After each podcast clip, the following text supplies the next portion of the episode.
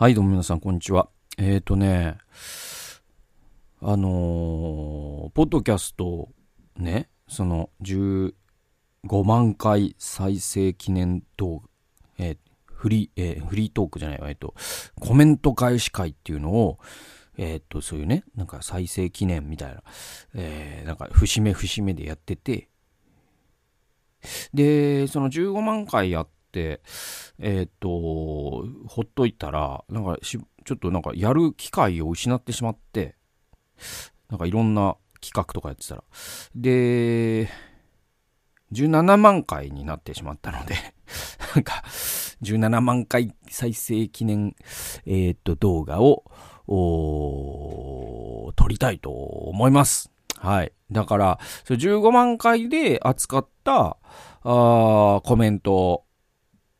がどこまでかちょっと忘れちゃったんでだいたいこんぐらいかなっていうとこからちょっと順繰りになんか全部カバーできてなかったら申し訳ないんですけど、でまあ僕はそのコメント返しっていうのがねちょっとなんだろうそのあんまりできないから、うん、えっとまあこういう動画でコメントを返させていただいてるんで、まあご理解いただければなという感じですかね。だから即効性がなくてね、なんか全然申し訳ないんですけど。で、そうですね、この、だからじゅうごまんかいっていうのがね、いつだったのかな？多分さんかげつもっと前か、とかだと思うんですけど。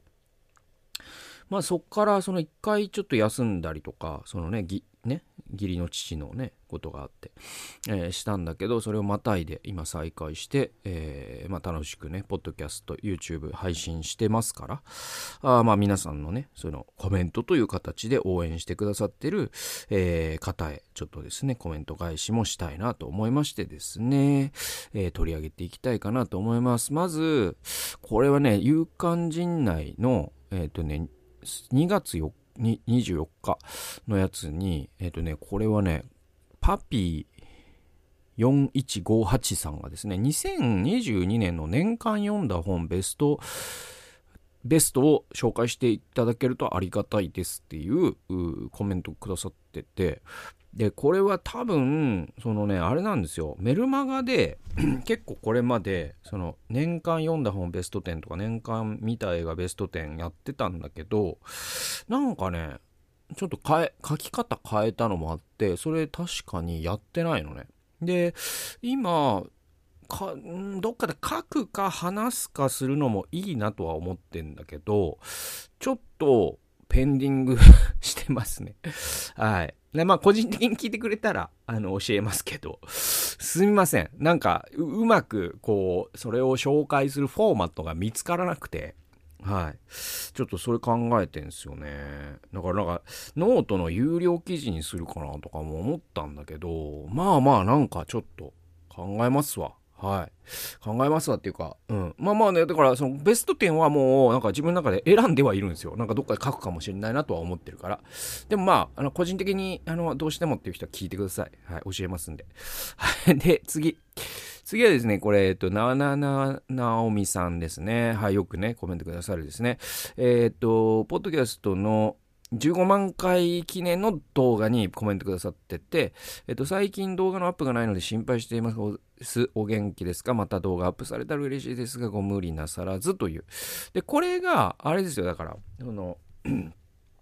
えっと、義理のね、父のね、うんとがと、そのにがつにじゅうはちにちに突然ね、えっと、まあ、急死して、えー、そして、えー、ちょっとそっからど、どれぐらい休んだのかな忘れたけど、いっかげつ近くちょっと忘れたけど、あの、まあ、バタバタした、したので、本当に葬儀だ、なんだとかも、本当に実際あったし、で、家庭もバタバタしてましたから、ちょっと休ませてもらった。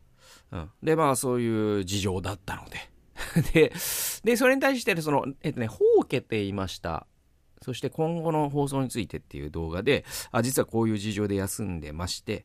えー、で、再開していきますね、みたいな動画を出したんですよ。でなんかメルマガでは割とちゃんとこうこういう理由で休みますって言ってたんだけど、なんか YouTube はなんかこういう今から休みますみたいなのがなかったから心配してくださったのかなと。でこのほうを受けていましたっていう、えー、と動画に対してはえっ、ー、とねこれあのゆうすけさんという方が、えー、まあお知り合いのね僕先生ですけど、あのほうを受けましょういつまでもっていうふうにえっ、ー、とねコメントくださってて、まあそれは本当にこう慰められましたし励まされました。改めてこの場を借りてありがとうございますと。で次がですね、これ古い動画なんだけど、いつ頃かな、にひゃくシャープにひゃくななじゅうよんだから相当昔の動画ですね。これにユーザー ゼットビーエヌツーエイチアイはちシーティーキューキュー という方ですね、えー、がえっとねこういうコメントくださって、スーザンさんのクワイエットはだからえっとねこれうち内向的な人のすごい力みたいな動画があって、それに対してですね、でスーザンさんのクワイエットは面白くてでえー、熟読しました。詳細な内容のご説明を理解できていると思います。この動画は素晴らしい解説だと評価しますが、もしかすると前もってクワイエットを熟読していないとお話が難しいかもしれません。それでも非常に良いレビューだと思います。フィンランド人に内向的な人が多いため、コロナ禍での密を避ける行動を容易に取れたそうです。もともと広いパーソナルスペースを他人に入れない、自分も他人のパーソナルスペースを侵さない人々だからであったという説があります。フランクリン・リューズベルトに対する米国内での評価はスーザンさんの言う通りなのだと思いますが、個人的には日本を日米戦争に追い込んだ太平洋戦争の張本人との思いが先行してしまいます。この点は棚上げしておきます。素晴らしい動画をアップしていただきましてありがとうございましたという温かいコメントをくださってます。で、まあ、内向的な人のすごい力っていうね、えっとスーザン・ケインズかな、うん、あのー、すごくいい本で、まあ昔のね、すごい昔の動画だから、ちょっとね、音とかも悪かった時代かなと思うのに、ちゃんと聞いてくださってね、で、こんなね、なんか丁寧なコメントくださってありがたいなと思いますね。で、まあこのね、レビュー持って、だから、この方はもしかしたらフィンランドにね住まわれたりとかしたことがある方かもしれないんだけど、あーなんかこれ読むとあフィンランド行ってみたいな、なんか僕気が合いそうだなっていうふうに思いました。次えー、有刊陣内のにせんにじゅうさんねんしがつじゅうよっか号に、えー、これもですね、これゆうすけさんがコメントくださって、ペンテコステもイエスの四十九日と言えなくとも言えなくもないですよね、陣内さんに聖霊が下りますよという、まあこれあれですね、だからあのほうけていた後のそのね動画に対してなんだろうな、まあその義理の父がね亡くなってから四十九日も経ったんでみたいなことをちょっと放送の中に言ったことに対して、まあ、励ましてくださってねありがたいなと思いますね。で確かにそうなんだよね、五旬節って、だからペンテコステってね杉越から五旬節じゃないですか。であれがごじゅうにちだよね確かね、そういえばね、それすごいですよね。そうなんだよね、そうそうそうそう。でえっとな、な、なんだったかな？そう、五旬節、あれなんかあの、出エジプトがさ、杉越じゃないですか。で、そっから、シナイ山に登るやつが、えっと、あれなんですよ、その、ごじゅうにちしか経ってないっていう、なんかもっと経ってるように思うんだけど、実はごじゅうにちなんだよね。で、それが五旬節になったから、みたいなメッセージを聞いて、最近ね。で、それすごい、だから旧約と、ね、新約って本当パラレルだなと思うんですけど、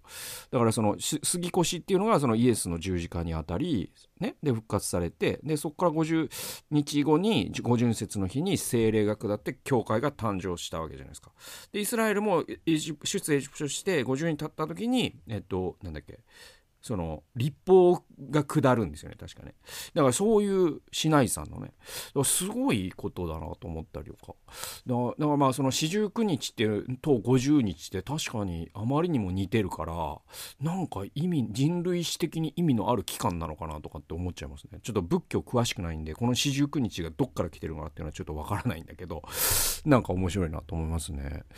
だからなんかそのねキリスト教って四十九日ないけど、でもなんかややる人もいるらしいですよね。別に四十九日っていうんじゃないけど、そのよんじゅうねやっぱ人間の悲しみのプロセスってさ宗教が違っても割と普遍的なところがあるから、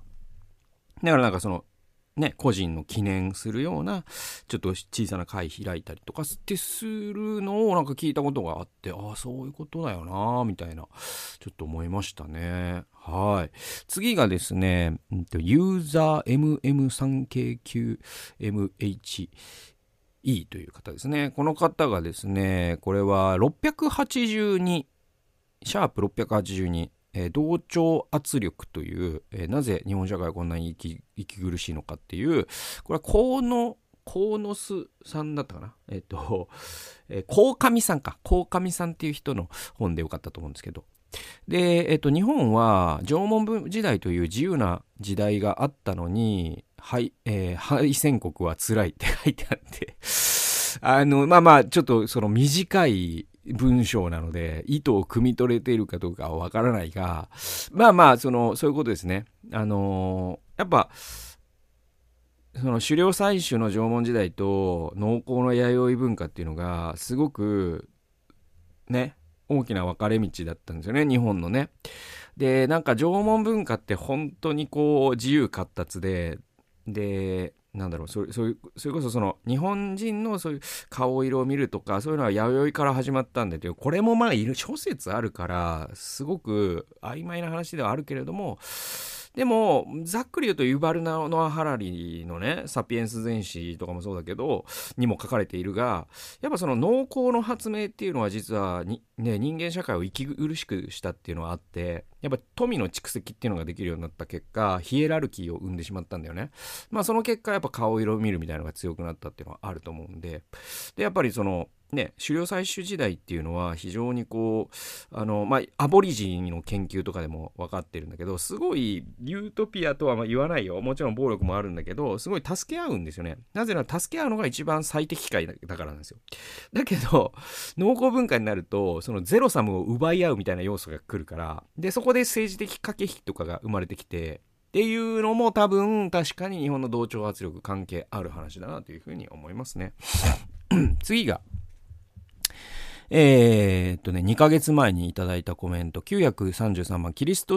えー、っと、キリスト者の、えー、世界観かな。えっと、創造の回復。これ、ね、有名な本じゃないですか。で、これの動画に対して、えー、っとね、あ、とっとっと、ごめんなさいね。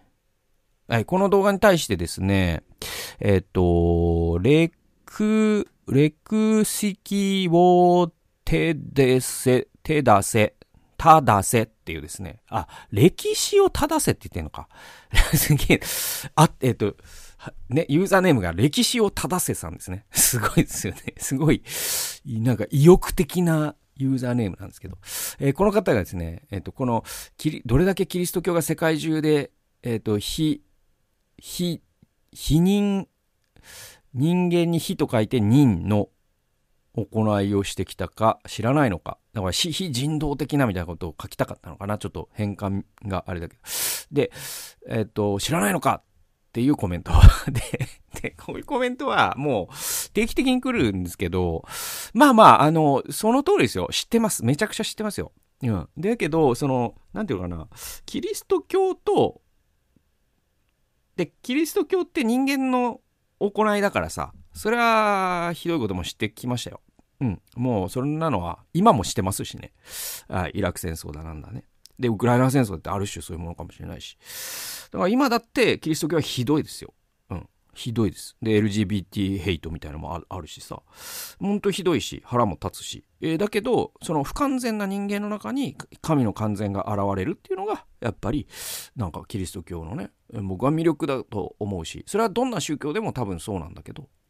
だからなんか宗教がいいか悪いかのどっちかって考えることの方がなんか宗教観として僕は貧しいと思うんで、まあ、こんなに悪いことをしてきたキリスト教だけれども、キリスト教がなければ今の福祉っていう概念とか基本的人権っていう概念とかもやっぱりないんで、いいこともしてきたし悪いこともしてきた、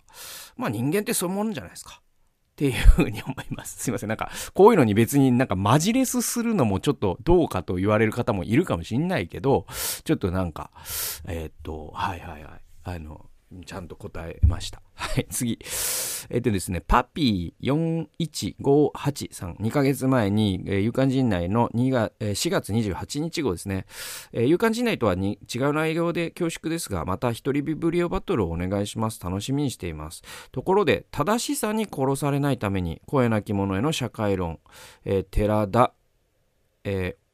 三寺田圭さんというのかなの本を読みましたでしょうか。お読みでなかったらおすすめします。ちょっと変わった視点で面白いと思います。ということで、これはね、僕今ね、読もうとして、あの図書館に予約して、もう少しで予約待ちで届くんで、あのー、正しくさに殺されないために、もうタイトルからして面白そうなんで、あの、必ず読みます。で、パピーさん、あの、読んだら、あのー、めっちゃ面白かったら、あのビブリオバトルでぜひ取り上げますんで、なんかいい本の紹介していただいてありがとうございます。皆さんもなんかこの本ぜひいいんだよなっていうのがあったらね、コメント欄とかで教えてくれたら嬉しいですね。はい、えー、次がですね、よんひゃくろくじゅうシャープよんひゃくろくじゅうの動画にいっかげつまえにこれね、不寛容論、これ僕もよく覚えてるんですけど、森本杏里さんのね、えー、不寛容論という本を結構なシリーズでえっと、紹介したんですよ。それに対して結構いっかげつまえにユーザー ビーピーキューエルキュー さんがえっとですね、えー、こういう、えーコメントくださってて、えー、日本は社会が特定の一神教に染まるのが嫌なのでは、えー、各人の信条信教については無関心だが、社会が一神教に染められるのが嫌。アメリカは一神教がベースにある国家だが、各人が主張し合うことが前提の社会だ、えー、多神教の日本は社会はフラットにしていたい。そこへ一神教の外国人はガンガン主張をしてくる。とある自治体ではムスリムが増えたらムスリムが給食に豚肉を出さないでくれと主張し、一時期そうなった。日本は不寛容ではなく現状維持、過去ヒエラルキー維持、宗教に染められた国じゃなかろうか、えー、アメリカの寛容は俺も主張する、あいつも主張していい。日本の不寛容は俺も我慢する、だからあいつも我慢するべきだ。この違いがアンケート回答に反映するという。えっとね、これはね、えっと、確かね、序盤で森本杏里さんが、その、実は日本人って不寛容なんだっていう、えっとね、アンケート結果を、をその紹介してるんですよね。で、それに対する、なんていうのか、こういう見方もあるんじゃないかなっていうことをおっしゃって、えー、教えてくれていると思うんですけど、まあ本当、おおむねその通りだと思いますね。で、その、ムスリムが増えたら、ね、給食に豚肉出さないでくれみたいなのは、なんか、その、それに応える方が僕はむしろおかしいなとは思いますよ。なんていうかな、うん。それってなんか、そばアレルギーみたいな話とちょっと似てるから、あのー、それは、ね、そばアレルギーの子がいるからそばを出さなくなるってわけにもいかないじゃない。で、今だったらそのグルテンフリーとかさあるから、そしたらもうなもう給食っていうのはもう何も出せなくなってしまうから、それをどこまでもやるとね、だからあのー、なんだろう、これに答える方が本当はおかしいんで、でその辺が答えちゃうっていうところに、多分日本における寛容とは何かっていうことの基本的な哲学思想が多分薄いんだよね。だからこういうことになっちゃうんだと思うんですよね。で、えっと、だからなんか極端から極端に行くっていうか、ね、だからこの、この給食っていうのは完全に極端なんだけど、もう両極端があって、じゃあイスラムは出ていけとかっていうのはもうありえない。不寛容極まりないんで。ね。だけど、その、えっと、給食に豚肉出さないでくれに応えちゃうっていうのは、なんか、その、寛容寛容じゃないっていうか、迎合っていうか、迎合でもない、なんか、なんかよくわからない反応っていうか、なんかクソリプに反応しちゃう昨今のね、あの傾向とも似てるんだけど、それは正々堂々と、いやいや、あの、え、子供の栄養のことを考えると出しますが、それを食べない自由はあなたにもありますから、あその時はなんか対応してくださればと思いますと。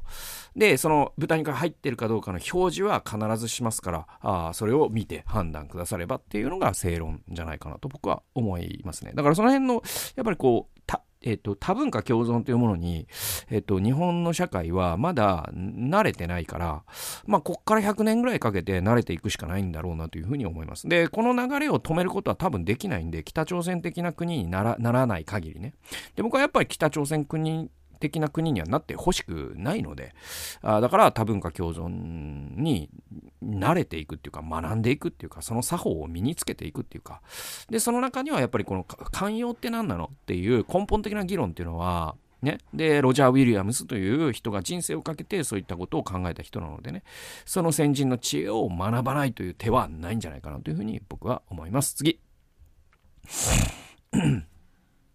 えー、次はですね、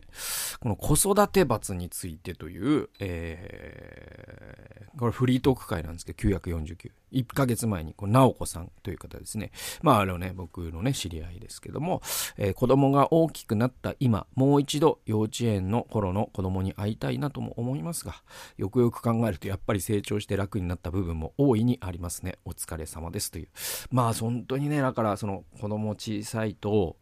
移動するのも大変。変だよなとか、あとまあそのとにかくなんかなな泣くゾーンに入っちゃうとかも大変、あとそれとにかくもうコンスタントに大谷のホームランと同じぐらいのその本数の風邪をひくっていうそういう話をした、えー、ら、えー、とこういうコメントでも本当におっしゃる通りで、やっぱりなんかこう今がいかに貴重な時なのかなっていうのはやっぱ時々自分に言い聞かせてますよ。うん。もうこの時のその長寿にしても次女にしてもこの瞬間しかないじゃないですか。いなくなっちゃうんだから、来年になったら、ああこのサイズでこういう喋り方でで言い間違いが可愛いじゃないですか。だからそうもう本当これはまぶたに焼き付けんぞっていう、そういう気持ちは非常にありますから、本当にありがとうございます。次次よんひゃくろくじゅうはちばん、これはですね、これ何だったんだろう、放送としたら。はい、えーとですね、これは、えー、俯瞰要論のだいごかいですね。俯瞰要論のだいごかいで、えーとね、これじ、その、自粛警察みたいな話をした、えー、動画にヒロさんという方がいいお話でしたというえっとあの、えー、コメントくださってます。これヒロさんシリーズがあって、これ中高年引きこもりよんひゃくじゅうはちばんじゅうね、シャープよんひゃくじゅうはちの、えー、中高年引きこもりにね、これは確か斉藤玉木さんかな、えー、の回にもヒロさんがよんしゅうかんまえにいいお話でしたというですねで俯瞰要論だいいっかいにも同じ頃にヒロさんという方が勉強になりますという、なんかこういうね、なんか短いけどね、なんかね、こういう肯定的なね、あのコメントは本当に励みし、励みになりますから、ありがとうございます。えー、次がですね、にしゅうかんまえになぜ世界は存在しないのか、えー、という動画に対して、これはですね、ゆうすけさんがですね、またね、えっとね、むちゃくちゃ面白いよと、この話もっと回数か重ねて詳しく聞きたいですと。で、えっと、だいさんかいにもこのシリーズもっと続けてほしいなと。で、えっと、最後のね、だいよんかいにも本当に、いや、むちゃくちゃ面白かった、もっと詳しく聞きたかったよと、世界が存在しないから人生に意味がある、いいですね、という。でも本当にさんかいもね、コメントくださってて、まあなんかこの、なぜ世界は存在しないのかという、そのマルクスがガブリエルの真実在論というのは結構今、まあ、彼はその世界的にすごく有名な人でもあるから、多分 エヌエイチケー の番組とかも出てるんじゃないかな。だからなんかなんとなく知ってる人は多いと思うんだけど、この、まあ、彼のね、まあ、一番こう入門書みたいな、なぜ世界は存在しないのかというその意味の場の実在論っていうのを紹介する回で、でまあオントロジーっていうね、まあ、結構こうえー、っと、まあ、存在論っていうんですけど、まあ、結構なんていうのかな、哲学の、哲学思想の話だから、あんまりこう、ポピュラーではない、ね、内容なので、まあ、どれぐらいの人に響くかな、面白いのかな、どうなのかなと思いながら話したんだけど、まあ、こんな風に面白いと思っていただけて、ねえ、面白いよって言ってくれるっていうのは本当に僕にとっては励みになるんで、なんかこういう、その、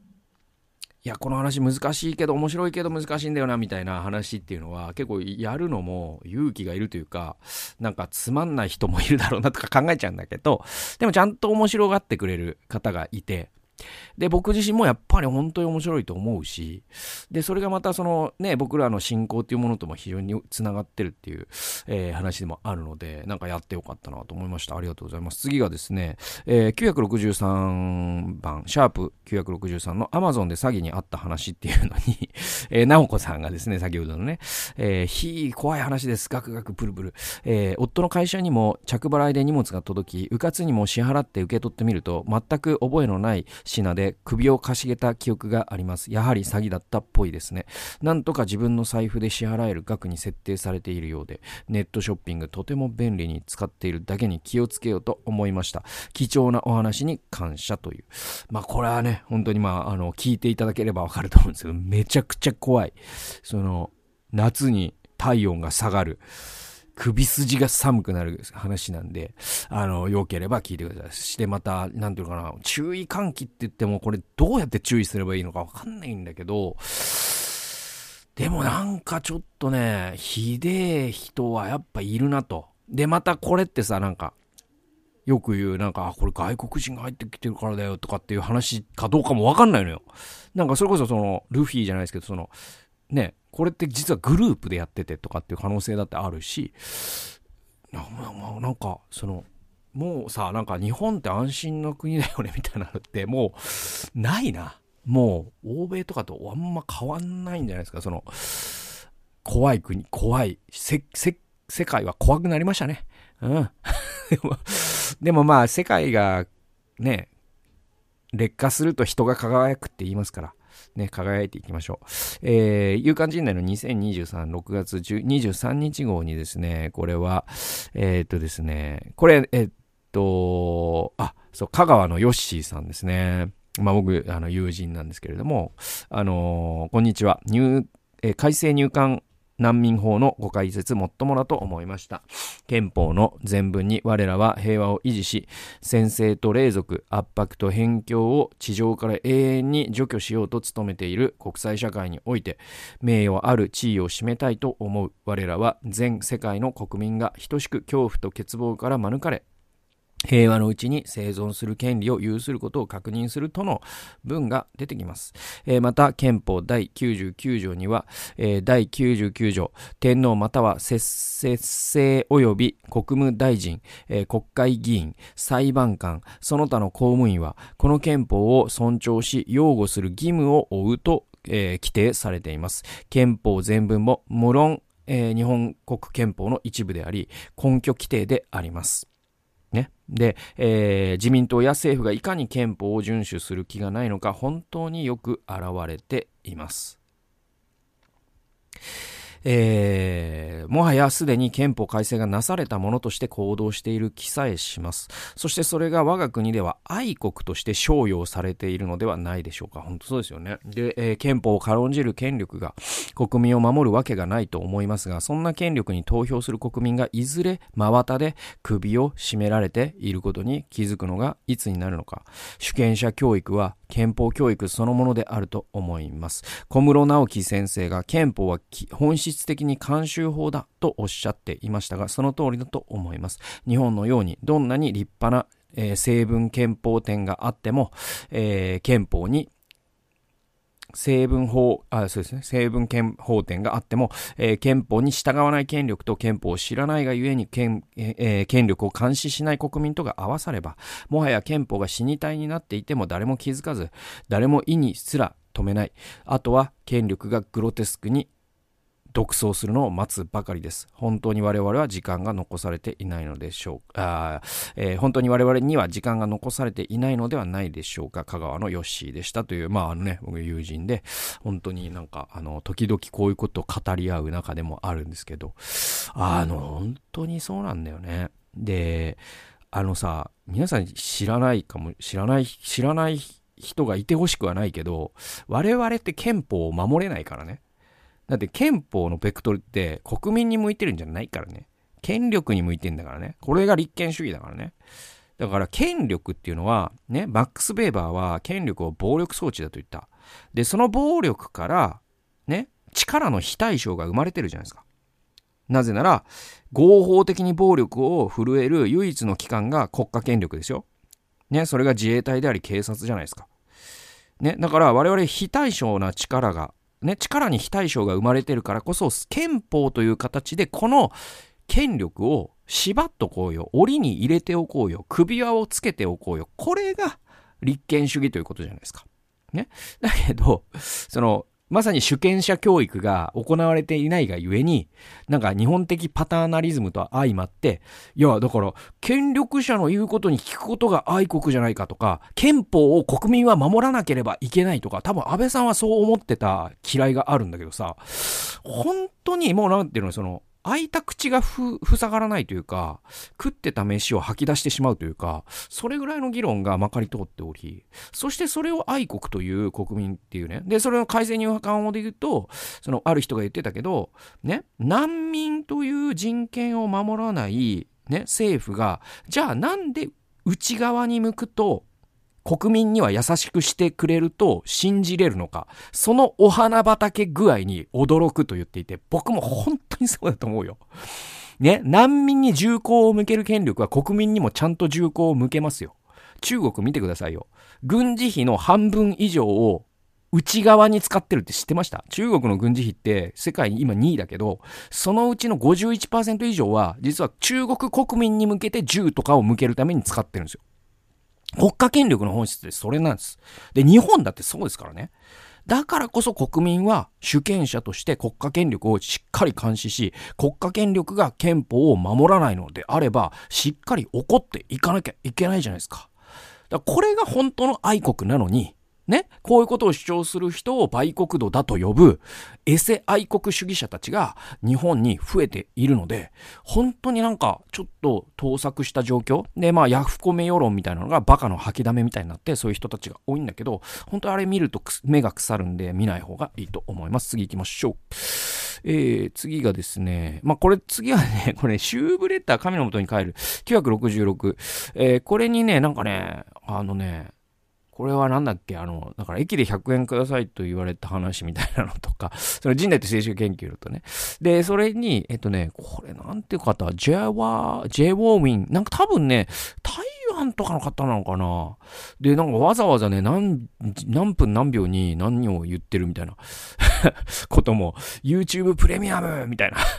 じゅっぷんよんじゅうよんびょう。YouTube プレミアム。じゅうごふんじゅうさんびょう。断食？これ多分昼最近抜いてんだよねみたいな話で、えっと私もミッション系ハイスクールで、えー、聖書の授業をひゃくごじゅうじかん受けました。最近高校でもらった聖書詩編全編読みましたっていうですね、コメントくださってる、えー、まあ外国のね、えー、方だと思うんですけど、日本語もね堪能でいらっしゃって、なんかね、あのこういう風にコメントくださってありがとうございます。なんかあのはいなんかねえっとえっとなんか何かが伝わり、そして何かお役に立てていたら非常に嬉しいかなと思います。ということで、まあ、あの、こんな感じかな。あのー、今までね、いただいた、えー、コメントに、えー、答えてきましたけれども、まあ、またじゅうはちまんかいになったら、あの、コメント返し会やると思いますんで、なんか、あの、すぐにね、リスポンスでき、できなくて申し訳ないですけど、あの、なんか、えー、なんだろう、いつもコメントね、応援くださって、えー、本当にありがとうございますと。まあそれですかね。で、まあポッドキャストの方はあんまりこうね、そのリアクション す, するとかっていうのもないんだけど、なんだろうね。まあでもなんかやっぱポッドキャストって別にね、なんか聞き聞くやっぱサイレントリスナーっていうかさ、なんかそういうそういう方が多いのかなという印象なので、まあ本当に聞いてくださっていつもありがとうございますという、これにつきますかね。で、本当なんか、なん、なんかこう、そのラジオでいうハガキコーナーみたいなさ、なんかそういうやりとりとかできていったら本当面白いんだろうなとは思うんだけど、まだなんかそういうシステム的な実装もされてないし、ちょっとあれかな。でもまあなんかその、ただただ僕のど、ね、一人語りではなくて、ちょっとでもなんか対話的なものになっていったら嬉しいなっていう気持ちはいつもありますから、あの、そんな形でね、フィードバックくださったら嬉しいなと思います。ということで、今後も応援してくださったら嬉しいです。最後まで聞いてくださってありがとうございました。それではまた次回の動画及び音源でお会いしましょう。さよなら。